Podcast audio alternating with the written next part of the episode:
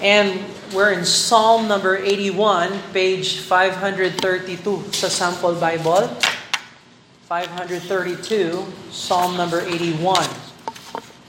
And um, let's pray muna. Mag-pray muna tayo bago tayo pumasok sa pag-aaral ng Psalm number eighty-one. Father in heaven, we thank you, Lord, sa pagkakataon na meron kaming time na pwede mag-aral ng salita ng Diyos. Pagkatapos, Lord, namin na magbigay sa inyo ng mga prayer requests na isa, naasahan po namin kayo pong sumagot. Ngayon, Lord, humihingi kami ng tulong sa Banal na Espiritu Santo ng Diyos na siya ang magbigay sa amin ng spiritual na kalakasan, Lord, na kailangan po ng kaluluwa namin. Lord, hindi ho nabubuhay ang tao sa tinapay lamang, kundi sa bawat salita na nagmula sa bibig ng Diyos. Kaya, Lord, ang prayer po namin, ang Holy Spirit ang kumausap sa amin, Lord, at kami po ay makinig ng maayos sa salita ng Diyos. Bless po ninyo ang bawat isa na nandito, Lord, pati rin yung mga nanonood sa live stream. We ask that you would help us now in Jesus' name. Amen and amen. Alright, so nag-aaral tayo ng Book of Psalms. At sa pag-aaral natin sa Book of Psalms, natuklasan natin na merong limang divisions. Limang bahagi ang Book of Psalms. At uh, in the five divisions of the Psalms, we are now in book number three. We're in book number three. Uh, and that covers Psalm number seventy-three hanggang Psalm number eighty-nine. So, Psalm seventy-three to Psalm eighty-nine is book number three. At natuklasan din natin na magmula Psalm seventy-three, ay puro psalms ni Asaph. These are Asaphic psalms or psalms of Asaph or yung tinatawag na Asaph's collection. So, kolekta ng mga eleven, no, I'm sorry, yeah. There are eleven, uh, eleven ba? Yeah. There are eleven Asaphic psalms in book number three. Magmula seventy-three hanggang eighty-three or eighty-four. So, yun ang collection of Asaphic psalms.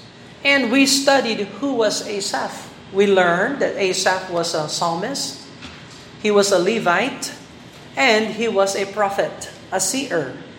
And so, ginamit siya ng Diyos. Uh, tinawag siya na maging chief musician, or choir master, or choir director, or director ng music, sa pagsamba nila sa tabernacle noong kapanahonan ni David. Siya ay thirty years old nung tinawag siya ng Diyos na ni David, actually ni King David. Inatasan siya ni King David na maging choir leader sa pagsamba nila sa temple, uh, sa tabernacle. Tapos nung namatay si David, namuno yung kanyang anak, dahil ganun talaga ang monarchy, ang kanyang anak ay si Solomon. At si Solomon nagtaguyod ng temple. No? Uh, tinapos nila yung tabernacle, hindi na nila ginagamit yung tabernacle. Meron ng permanent pwesto ang Diyos, ang kanyang tahanan, yung temple, sa lungsod ng Jerusalem. And so in Jerusalem was the temple of Solomon built and Asaph ministered during the lifetime of Solomon. So, biro mo, ang haba ng buhay ni Asaph na he started during Saul, David, he became choir master, and then he became the continuously the leader, the chief musician, up until the time of Solomon. And so, nung kapanahon ni Solomon, uh, seventy-four, mga seventy-four, seventy-five-year-old na si Asaph. So, um, eto ang collection ng Asaphic Psalms. So, ngayon, nasa Psalm eighty-one tayo, uh, dalawa na lang. Two more psalms and we will finish the Psalms of Asaph.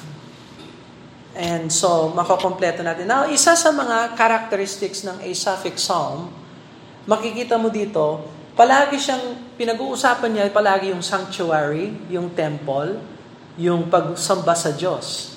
Mahalaga kay Asaph yun. At etong psalm ay walang exemption, hindi exempt sa characteristic ng Asaphic Psalm. Uh, and so, when you read the Asaphic Psalms, Asaph always points to the temple worship. Always has something to do about the sanctuary. Always has something to do about the worship service. And that's why book three parallels the third book in in the Pentateuch, the first five books, uh, Leviticus. And we are also studying the book of Leviticus on Sunday morning. So, kaya punong-puno yung Leviticus sa pagsamba sa temple, or tabernacle muna, tapos temple. Uh, ganun din yung Asaphic Psalm. So, yung connection talaga ng Leviticus sa Asaphic collection ay si Asaph Levite. Tapos yung Book of Leviticus pertaining to the Levites. And so talagang concentrated tayo sa worship ng Panginoon. Alright, so now you have that uh, background information. At mahalaga yung mga background information. Pag nag-aaral tayo ng salita ng Diyos, kailangan unawaan ninyo, pag nagbasa kayo ng Bible, pumapasok tayo sa mundo ng Bible. Iba ang backgrounds dyan, iba yung konteksto dyan, hindi katulad ng kapanahonan natin ngayon. At pag hindi mo na unawaan yung background, yung context ng binabasa mo, kung ano-ano na lang ang ilalagay mo dyan, nawala naman dyan. At dyan nagsisimula ang mga kulto, yung mga false teaching. Bakit? Kasi ang approach nila sa salita ng Diyos, kung ano yung gusto kong ibigay sa salita ng Diyos, kung ano ang saysay, kung ano ang binibigay ko saysay sa salita ng Diyos, yun ang inuuna ng karaniwang buma- nagbabasa ng Bible. Mali yun. Mali. Kailangan unawaan natin ang mga words na ito, kung ano ang, uh, sinong nagsulat nito, anong mga pangyayari sa events, na kapanahunan ng mga nagsulat nito, at tapos ilagay natin yung sarili natin sa ilalim ng salita. Hindi yung sasabihin natin, ano sa, ano sa isip ko ang ibig sabihin ng salitang ito? Mali na yun. That is wrong. When you come to the Word of God, and the reason why I spend time laying down the context and the foundation is because when you read the Bible, you have to understand the context of the Bible. If you read the Bible and you bring to the Bible your words, your ideas, your thoughts, you are already missing the important meaning. You are not looking for the treasure that's in the Word of God. You are bringing your own truth to the Word of God, which is rejected. Better to understand the context, the meaning of the words, the historical settings, and then drawing from the Word of God the truths and the treasures, the timeless truths of Scripture. That's how you come to an understanding of the Word of God. Trusting in the power of the Holy Spirit of God as you rely upon the Word of God. Take time to read the Word of God. So napakaraming mga Kristiyano hindi nagbabasa ng Bible. At kung magbasa ng Bible, hindi alam kung anong ibig sabihin ng mga words na ito. Alright, so uh, that's why nagbigay ako ng medyo mahaba, five minutes na foundation kung ano itong Psalm eighty-one. Alright, so Psalm eighty-one, tingnan natin ngayon kung anong sabi dyan. Psalm number eighty-one. Meron tayo sa verse one na linya na nagsasabi, to the chief musician upon Gittith, a psalm of Asaph, period. So itong unang sentence na ito ay bahagi ng original Hebrew Masoretic text. Kasama ho yan sa verse number one. Ngayon, uh, kanina pinakita ko sa inyo yung Hebrew Bible, at saka meron akong interlinear para makita nyo yung English sa Hebrew. Nakita ninyo na bahagi talaga siya ng verse one. Hindi katulad ng mga Bibles ngayon. Tingnan mo yung Bibles ngayon, nakasulat sa taas. Hindi hinalo, hindi linagay sa verse one. Kung yung iba nga, wala. Wala yung mga words na yan. Tinanggal na. Kahit na nakasabi King James, tinanggal na. And that is wrong. That is error. Um, pagsikapan ko next week, dalhin yung sixteen eleven. Doon makikita mo talaga sa English, sinali nila sa verse one. Hindi tinanggal. So, ewan ko kung pa- bakit nangyayari yung mga ganito, pero at least uh, alam natin kung ano ang totoo. ano ang tama. To the chief musician, sino yung chief musician ng kapanahunan ni Asaph? No, hindi na siya ang chief musician. Kasi umangat na siya. Hindi na choir director, choir master. Siya na talaga ang namamahala ng mas higit pa doon. So meron siyang inatasan na chief musician. So sino ang chief musician ni Asaph? Hindi si Asaph. Si Jeduthun. Si Jeduthun.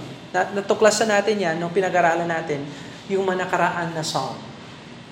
Alright, so the chief musician here is Jeduthun. Kung basahin mo yung Psalm seventy-seven, doon mo makikita na yung kapanahonan ni Asaph, yung chief musician, ay si Jeduthun. At si Jeduthun ay may isa pang pangalan, Ethan. Ethan. Siya yun. Ethan or Jeduthun. Dalawa ang kanyang pangalan. Katulad ko, William or Bill. It's the same guy. And you have your own names too. Joseph, Joe. Mm. W T, William or Tyndale. Mm. Ano kaya yung mga nicknames ninyo? Patrick, ano yung nickname mo? Patrick lang? O merong Pats? May tumatawag sa yung Pats? Pat. Oh, tingnan mo. Oh. Projen, ano yung sa'yo? Jen. Jen. Oh, tingnan mo. See? Mikey, ano yung sa'yo? Mikey lang? Cassandra. Cassandra. Oh, tingnan mo. Oh, Cassandra yung formal name mo. Oh. Tapos Mikey ang tawag sa'yo. So, everyone, most everyone has a nickname. Marsha. Ang tawag ko sa kanya, Mars. Marsh. Marsh. Alright, so anyway, Jeduthun is Ethan. Alright, so to the chief musician upon Gittith. Etong Gittith, anong ibig sabihin ng Gittith? Tatlong beses makikita mo ito sa aklat ng Psalms. Psalm number eight, Psalm number eighty-one, at saka Psalm number eighty-four. Ang ibig sabihin ng Gittith, the wine press. Yung pagpiga ng mga grapes. So, reference ito sa piyesta ng tabernacle during harvest time. So, kung baga, ginagamit ang Psalm eighty-one sa isa sa mga pista ng mga Hudyo na nagsasaya sila at umaawit sila sa loob ng temple. They're in the temple, they're worshiping God, and they're singing a psalm like this. And there are other psalms similar to eighty-one. Psalm eight, Psalm eighty-one, Psalm eighty-four. These are Gittith, Gittith psalms celebrating a feast day. In here, it could be talking about the Feast of Trumpet kasi sa verse number three, ang nakasulat dito, blow up the trumpet. So this could be the Feast of Trumpets. Saan natin matatagpuan yung Feast of Trumpets? Makikita mo yan, basahin mo ang Leviticus chapter twenty-three. Punta tayo sa Leviticus chapter twenty-three, verse twenty-four. Leviticus chapter twenty-three, verse twenty-four. Uh, page one eleven sa Sample Bible. Page one eleven sa Sample Bible. Tingnan mo ang Leviticus chapter number twenty-three. Leviticus twenty-three, verse number twenty-four. Leviticus twenty-three, verse number twenty-four. Speak unto the children of Israel, saying, in the seventh month, in the first day of the month, shall ye have a Sabbath, a memorial of blowing of trumpets, a holy convocation. So merong pista na kung saan ang tawag ay the Feast of Trumpets. Um, makikita mo rin ito sa Numbers chapter twenty-nine. Go over to Numbers. Magkatabi lang yan. Leviticus, Numbers, page one fifty sa Sample Bible, page one fifty. Numbers chapter twenty-nine, verse number one. Numbers chapter twenty-nine, verse number one. And in the seventh month, on the first day of the month, ye shall have a holy convocation.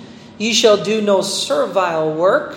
It is a day of blowing the trumpets unto you. The Feast of Trumpets. So sa kalendar ng mga Hudyo, ng kapanahunan ni Moses, Aaron, Asaph, David, meron silang mga, there are really seven feasts. There are seven feasts. Not including the regular feast of the Sabbath day. So the Sabbath day is actually another feast. So there's eight feasts, maybe nine or ten. Depending kung ano ang klaseng Sabbath. Pero sa, in the main, sa pinaka sa pinaka-calendar ng mga Hudyo, meron silang seven feast days. Isa doon yung Feast of Trumpets. And there you have that. So, balik tayo sa Psalm number eighty-one, page five thirty-two. five thirty-two. Balik tayo sa Psalm number eighty-one. So, ginagamit ito sa pagsamba sa Diyos during Feast of Trumpets or some other feast or something like that. But nakuha natin yan dahil sa salitang Gittith. Gittith. So, seasonal psalm. Ito. To the chief musician upon Gittith, a psalm of Asaph. So, sino ang nagsulat nitong psalm na ito? Si David? No. Si sons of Korah? No. Si Jeduthun? No. Sino? Si Asaph. Okay? At um, nung pinag-aralan natin yung Psalm seventy-three, pinag-aralan natin Nag, nag-pause muna tayo at pinag-aralan natin kung sino si Asaph. At napakagandang testimony ni Asaph. Alright? So let's move on. Sing aloud unto God, unto God our strength. Make a joyful noise unto the Lord. So may an invitation. May invitation si Asaph na umawit tayo ng masigasig sa Diyos na ating kalakasan. Make a joyful noise unto the God of Jacob. Take a psalm. And bring hither the timbrel, the pleasant harp with psaltery. Blow up the trumpet in the new moon, and in the time appointed on our solemn feast day. W T is learning how to play the trumpet. So, yan sa bahay. I don't know. You play. When do you practice? How many How many days do you practice in a week? Four times. Parang every day. Eh. All right, so he practices four times a week. Uh, but he's learning to play the trumpet. You know, it is important to learn an instrument so that we can worship the Lord. Parte yan ng pagsamba sa Diyos. We're not learning to become a superstar. We are learning to worship the Lord. Kaya yan. Uh, binigyan ka ng musical talent ng Diyos, hindi para i-google yung music talent sa, sa mundo o sa sarili o sa kay Satanas. Ito ay dapat gamitin sa pagsamba sa Diyos. Uh, For this was a statute of Israel and a law of the God of Jacob. This is he, uh, this he ordained in Joseph for a testimony when he went out through the land of Egypt, where, where I heard a language that I understood not. So, bakit tayo nagsisimba? Bakit tayo nagsisimba? At ano ang ginagawa natin pag nagsisimba tayo? Now, etong psalm, hindi yan sinulat para sa mananampalataya ng bagong tipan. This was not written to us. But, this was written for us. That's very important. So, in, in Asaph's day, they were to sing and to play musical instruments to the Lord in appointed times of feasting. These are appointed times of meeting with the Lord. Now, in principle, bilang Kristiyano, pag nagbasa tayo ng Psalm, ano yung mga principle na makukuha natin dito? Una sa lahat, mahalaga sa Diyos yung time ng pagsisimba. Meron talagang time na appointment ang Kristiyano sa Panginoon kada linggo. Now, sa kapanahunan ng mga Hudyo, yung pagsimba nila, Sabado. That's Sabbath. I would imagine the Feast of the Trumpets would probably land or start in the Sabbath day and proceed for the week or whatever. Or maybe end on a Sabbath day. I would imagine that. But we're not We're not to worship God on Saturday as Christians. When do we worship God? Sunday. Why do we worship God on Sunday? Bakit napakahalaga ng linggo? Why? Kasi nung bumangon ang Panginoon mula sa patay, linggo. It was Sunday when Jesus resurrected from the uh, from the grave. And then, kung basahin mo yung Matthew, Luke, John, nagpakita siya sa kanilang mga assembly tuwing linggo. Okay. So, mga Kristiyano, hindi ka magiging kaaya-aya sa Diyos kapag hindi ka nagsisimba. You understand that? You will never please God if you neglect Sunday. You will never be strengthened as a Christian if all you do is neglect the house of God. Never pa ako nakakita ng Kristiyano na masigasig, na sumusulong sa pananampalataya, lumalago sa pananampalataya pag hindi sila nagiging seryoso sa kanilang pagsamba sa Diyos paglinggo. And God deserves us to sing unto Him, and to make a joyful noise unto Him, and to bring our gifts and our talents unto Him, and to serve Him. Hmm. Hindi ho every Sunday ang mga Kristiyano ay masigasig na pumunta sa tahanan ng Panginoon. Hindi tayo robot. Tao lang tayo. Kailangan natin ng lakas galing sa Diyos para makapunta rin sa bahay ng Panginoon tuwing linggo. We don't come to church like robots. I have to tell you, I don't always wake up on Sunday morning and I'm like, yeah! It's Sunday morning! It's time to go to church! You know? Hindi ho ganon. No. I have the same flesh. Ang flesh, ayaw ko bakit paglinggo, napakasarap ang tulog paglinggo ng umaga. Yung unan, extra, malambot paglinggo ng umaga. Ewan ko, meron nga, meron, meron sigurong virus. Paglinggo ng umaga, parang Sunday, Sunday myalgia, Sundayitis. Paglinggo, masakit ang katawan, matulog na lang. Yung church, may alauna naman, mamaya na lang yan. Punta ako dun alauna. Kasi may alauna sila. Okay? Now, isa sa mga dahilan kung bakit kailangan natin ng church, yung verse one, sing aloud unto the unto God our strength. God our strength. Sino ang nagbibigay lakas sa atin? Ang Diyos. There are times na kailangan mo ng kalakasang spiritual. At makukuha mo yan pag pumunta ka sa church. You need God to strengthen you. And you will never be strengthened if you neglect Sunday, the Lord's Day. So you see that? Kung tutuusin, ilan ang services natin sa linggo? We have Sunday school. We have Sunday Bible class. We have Sunday morning worship. Tapos may lunch pa tayo sa gitna. Tapos may one o'clock service tayo. So, siguro mga apat ang services natin sa isang linggo. In one Sunday, we have four services.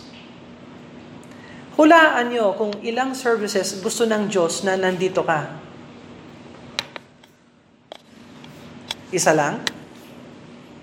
Tapos mabubuhay ka para sa Panginoon sa isang linggo na nandun ka sa mundo ng kalokohan, kasiyahan, antikristo, makamundo. Hmm? Kaya pala mahina ang mga Kristiyano kasi yung strengthening, yung strengthening time mo, isa lang. Brother Bill, ibig sabihin pag linggo, kailangan nasa tahanan ako ng Diyos? Yes. Ikaw ba nag-imbento nun, Brother Bill? Ako ba ang nagsulat ng Bible? Hmm? Hebrews chapter ten. Tingnan mo ang Hebrews chapter ten. Verse twenty-five. Hebrews chapter ten. Hebrews chapter ten, verse twenty-five. At ito ay nasa page one thousand forty. Hebrews chapter ten, and verse number twenty-five. ten forty. Hebrews chapter ten, verse twenty-five. Not forsaking the assembling of ourselves together. See that? Not forsaking the assembling of ourselves together. God desires corporate, public getting together of worshiping Him. And we are not to forsake the assembling of ourselves together. Live stream is not assembling together. Live stream is good. Tingnan mo, tatlo oh, nanonood. Sama dyan si nanay ko, si tatay ko, uh, si Ate Zenny nanonood. God bless you. Nawa si Ate Tess din nanonood sa Las Piñas, or sa, kasama niya si Ate uh, Yap, na kay Ate Yap siya. Okay? Sana nanonood kayo. Kayo mga nagla-live stream, hello! Pero hindi kayo nagfo-fulfill ng Hebrews chapter ten verse twenty-five. Sabihin ninyo, eto ang church ko, naka-live stream. You are not assembling together. You are viewing, you are watching, but you are not assembling together. So kailangan talaga ng assembly. And this is the principle na makukuha natin sa Psalm eighty-one. Paano kaya kung sinabi ni Asaph, halika kayo, umawit kayo ng malakas sa Panginoon ng kalakasan. Magbigay kayo ng joyful noise. Dalhin ninyo yung mga instrumento ninyo. Sumamba tayo sa Diyos ni Jacob. At uh, pakinggan natin ang, ang mga testimony ng Panginoon. Pero wala ka doon. Do you think you'll be pleasing to God? No. No. Eh ngayon, nasa New Testament naman tayo. Hindi naman tayo Old Testament. Now, let me ask you another question. Isa pang question. Sa palagay ninyo, sapat na yung Sunday lang na time natin sa Panginoon?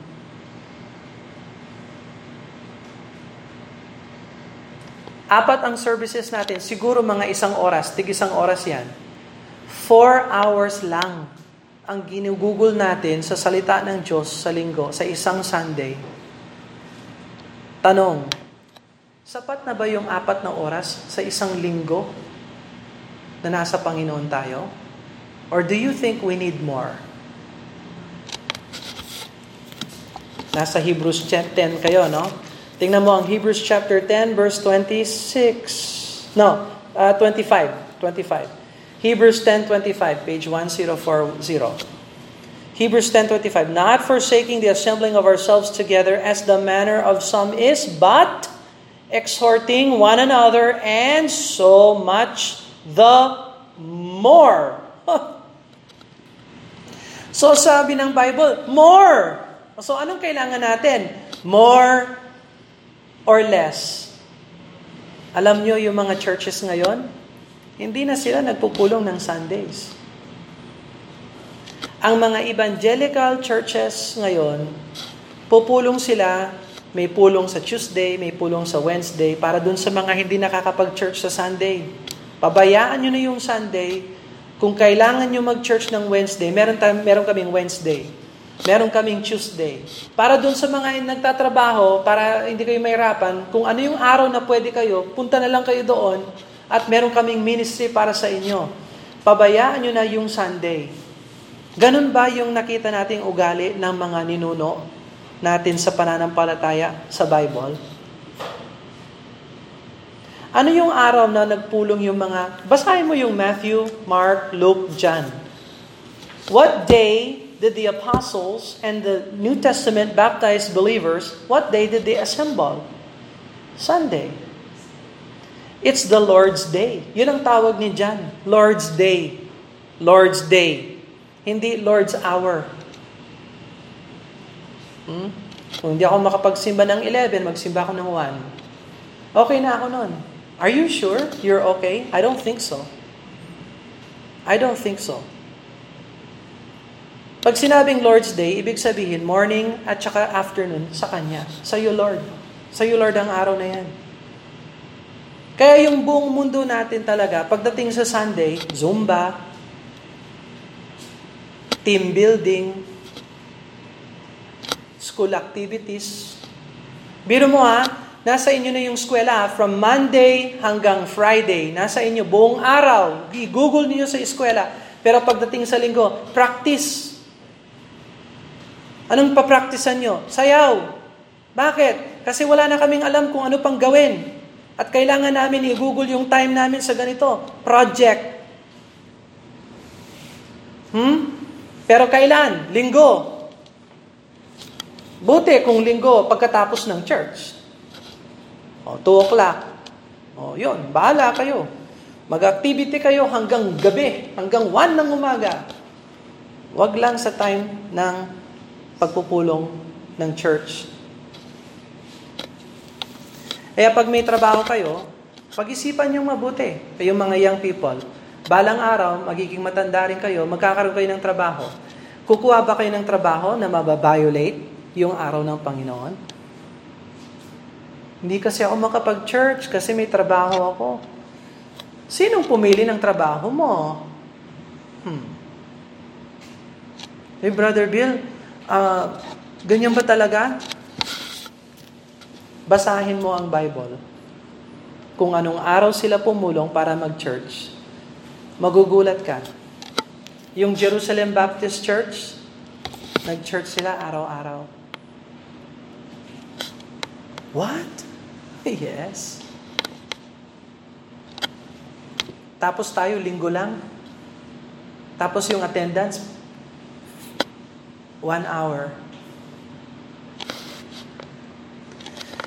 Kaya hindi ako nagtataka kung bakit maraming mga Kristiyano ang lito, mahina, backslider, walang advancement sa pananampalataya dahil hindi surrender ang schedule sa Panginoon. Verse number six, balik tayo sa Psalm number eighty-one, verse number six, I remove his shoulder from the burden. Tingnan mo ang, ang ganda ng gawa ng Diyos sa Israel. Tinanggal sila sa pang-aalipin. I remove his shoulder from the burden. His hands were delivered from the pots of Egypt. This is slavery. God redeemed them from slavery. Thou calledst in trouble, and I delivered thee. Nung nagkaroon ka ng trouble, tumawag ka sa akin, tinulungan kita, sabi ng Diyos. I answered thee in the secret place of thunder. Ginamit din ng Diyos yung kalikasan, yung thunder sa pag, pag-rescue sa mga Israel. And prove thee at the waters of Meribah. Sila. Na yung sila sa Psalm, ibig sabihin, pause muna, quiet, tugtugan lang muna ang magpe-play. Tayo naman, mag-isip, pag-isipan natin yung sinabi ng Diyos. Okay, so I prove thee at the waters of Meribah. Saan yan? Where do, where do we find the waters of Meribah? Exodus chapter seventeen. Tingnan mo, page sixty-three. Page sixty-three. Page number sixty-three. Exodus chapter seventeen, verse number seven. Exodus chapter seventeen, verse number seven. Exodus seventeen, verse seven. And he called the name of the place Massah and Meribah, because of the chiding of the children of Israel, and because they tempted the Lord, saying, Is the Lord among us or not? Naalala ninyo, nauhaw yung mga children of Israel sa kagubatan. Kailangan namin ng tubig. Dinala mo kami dito, linabas mo kami sa Egypt para lang patayin sa uhaw. Nag-complain yung children of Israel. Biro mo, naggawa ng miracle ang Diyos. Binuka niya yung Red Sea. Tapos nagawa pa rin nila na mag-complain sa Diyos. At hindi ba kaya ng Diyos na maglabas ng tubig sa bato? Naalala ninyo yung sinabi ng Diyos kay Moses? Take the rod and smite the rock. And water came out of the rock. That's the proving that he's talking about at Meribah. When Moses struck the rock and water came out. Do you know, if you stop and think about how good God really is and what he asks of you, if you know that God is good, you will serve the Lord.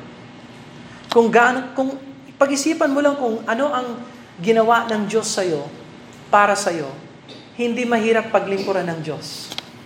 Hindi mahirap maglingkod sa Diyos.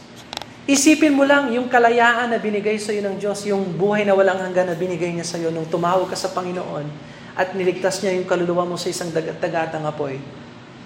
Mahirap ba mag-church? No, I don't think so. No, not at all. Not when you stop and think about the goodness of God.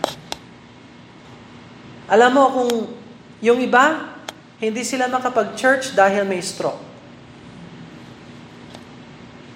Pero ikaw buo. Sana makapag-church ka habang buo ka. Para pagdating ng stroke, masasabi mo na ginugol mo yung oras mo habang may health ka sa tahanan ng Panginoon. You see that? Hmm. At kung magagawa ng mga matatanda, katulad ng kapanahunan ni Nanay, ah, ah si, Nanay uh, L. I call her Nanay L. Nagawa ni Nanay L na mag-church kahit na namumulikat pa siya dyan sa likod. Biro mo, namumulikat yung matanda, pero gusto pa rin niya mag-church. Tayo pa kaya na maganda ang katawan? Hmm. Wala tayo. Wala tayo sa sa pwesto ng mga ninuno natin sa pananampalataya. Yung mga Baptist ng kapanahunan ng mga uh, uh, Reformation age, yung mga kapanahunan noon, ang tindi nilang mga Baptist. Sila talaga ang nagbigay sa atin ng lipunan natin. Malaya. Kaya tayo may religious liberty. Dahil doon sa mga ninuno ng mga Baptist. Ano yung mga Baptist ngayon? Wala. Wala. Contemporary music, rock-rock, pasaya-saya. Pero bobo naman sa salita ng Diyos.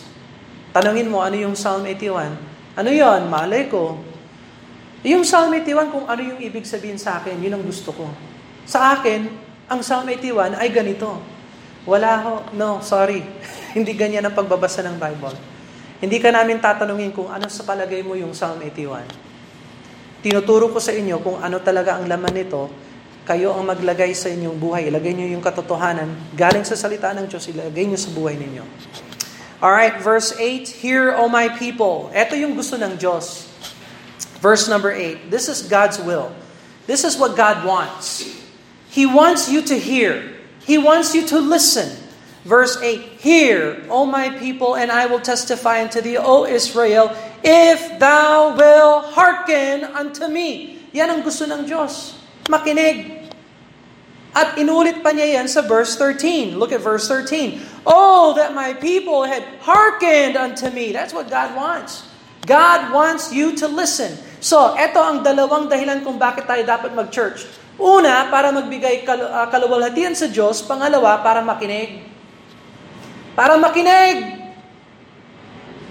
Matutunan yung mga instruction ng salita ng Diyos sa pamamagitan ng pakikinig ng salita ng Diyos. Hearken! God wants His people to hearken, to listen. This is the most important thing you can do when you come to church. What's the most important thing? Listening. That's the most important thing. Verse eight, hearken my people, if thou wilt hearken unto me, there shall no strange God be in thee, neither shalt thou worship any strange God. Alam nyo, may mas masahol pa kesa sa cancer. Merong mas masahol pa kesa sa poverty, sa kahirapan. May mas masahol pa kesa sa divorce. Sana walang mag-divorce sa atin. May mas masahol pa kesa sa kamatayan. Ano yon? Yung pagsamba sa sarili. Idolatry. That's the worst thing that could happen to anybody. See, we think, oh, cancer. That's the worst. No, there's something worse than cancer. It's called worship of self. Idolatry. That's the worst thing that could happen to you. Even as a Christian. Kung yung focus mo sa sarili, lagot ka.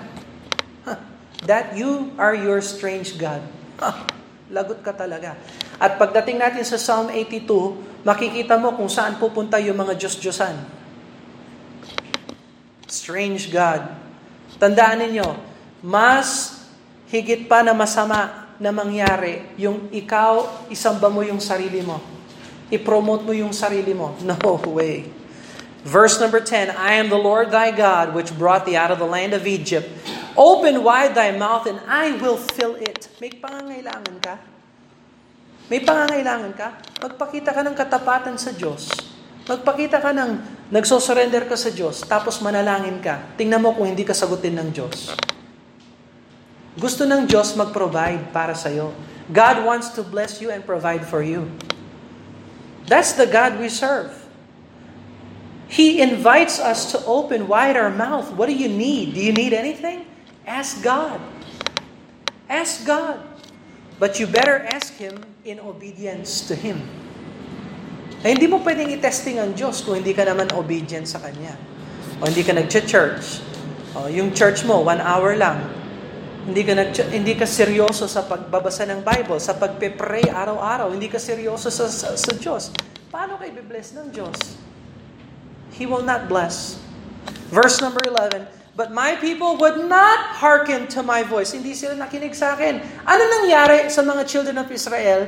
Nung lumabas sila sa pangangalipin ng Egypt at dinala sila sa kagubatan, anong nangyari sa children of Israel? Do you know?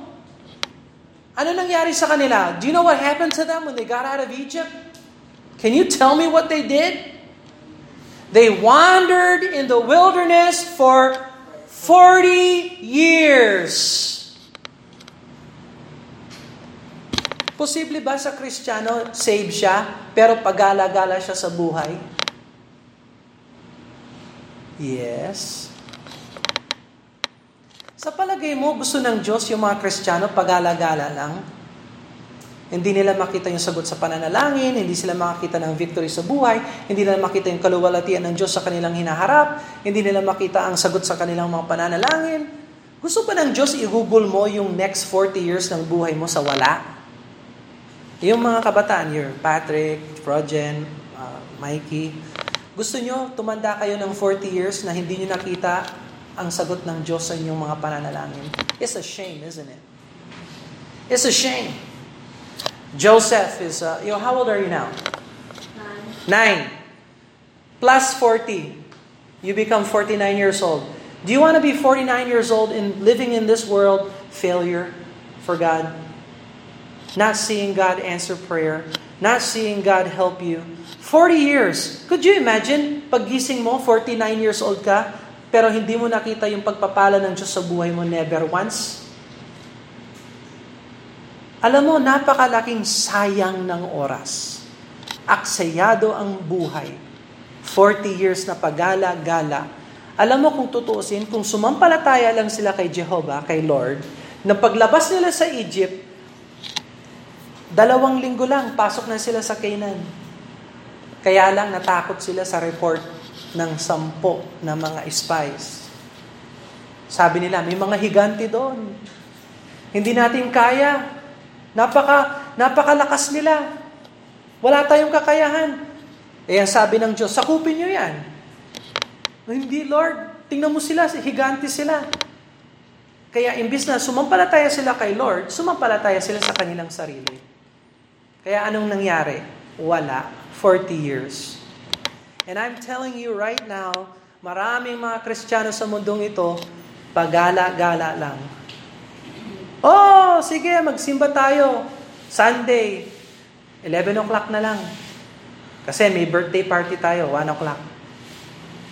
Oh, pag- one o'clock na lang. Kasi hindi ma ako makagising pagdating ng Sunday. Day off ko yun. Matutulog talaga ako.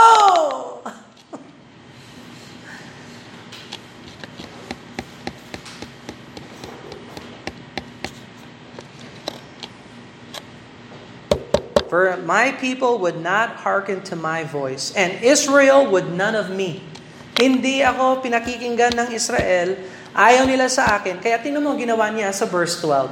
So I gave them up unto their own heart's lust, and they walked in their own counsels. Ay, ayan. Hindi sila nakinig sa akin. Nakinig na lang sila sa puso nila. Yes, listen to your heart. Yan ang sabi ng mundo ngayon. Oh, what is your heart's desire? Follow your heart. Nako, napakaganda pakinggan. Pero pag tinesting mo sa salita ng Diyos, bulok pala yung, bulok yung advice na yon. Bulok. Pakinggan mo ang counsel ng Diyos. Huwag yung counsel ng heart. Verse thirteen, nabasa na natin yan. Verse fourteen. Tingnan mo, sabi ng Panginoon, I should soon have subdued their enemies. Tinalo ko na sana yung kanilang mga kalaban. And turn my hand against their adversaries. Ginamit ko na rin yung kamay ko laban sa kanilang mga kaaway. The haters of the Lord should have submitted themselves unto Him. Yung mga sinasabi ninyong mga higante na hindi nyo kayang uh, lipulin, sila na dapat ang sumusunod sa inyo, sabi ng Diyos. But their time should have endured forever. Uh, sila na maging inyong mga alipin magpakailanman. He should have fed them also with the finest wheat and with honey out of the rock. I should have satisfied thee.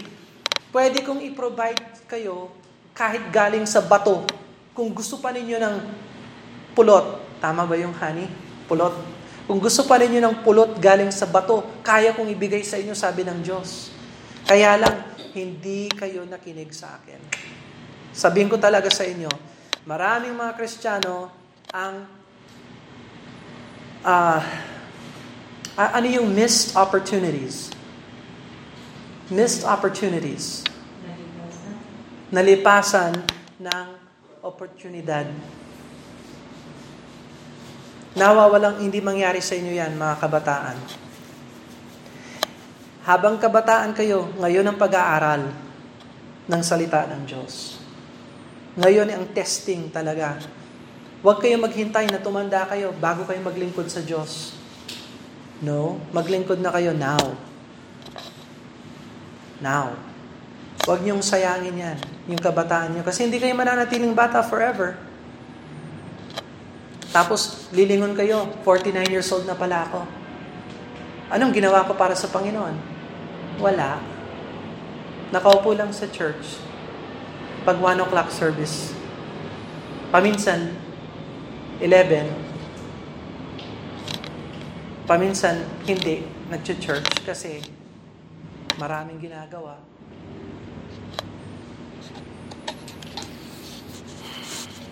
And God could have blessed you.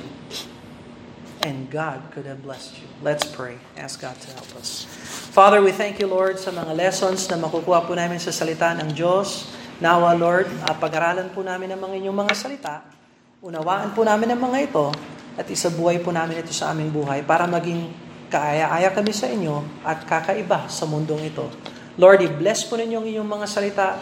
Haluan po namin ito ng pananampalataya na lahat ng nais nyo gawin sa amin, maaari namin magampanan, hindi dahil sa lakas ng laman, kundi dahil sa kapangyarihan ng Banal na Espiritu Santo na kumikilos sa aming buhay. Lord, pag hindi ligtas ang tao, Lord, nawa sila ay magsisi at sumampalataya kay Kristo habang may panahon. At doon sa mga nagsisi at sumampalataya, Lord, nawa maging masigasig, malakas kami sa pananampalataya at makita namin ang tagumpay sa aming buhay, alang-alang kay Kristo. Bless po ninyo kami in Jesus' name. Amen and amen.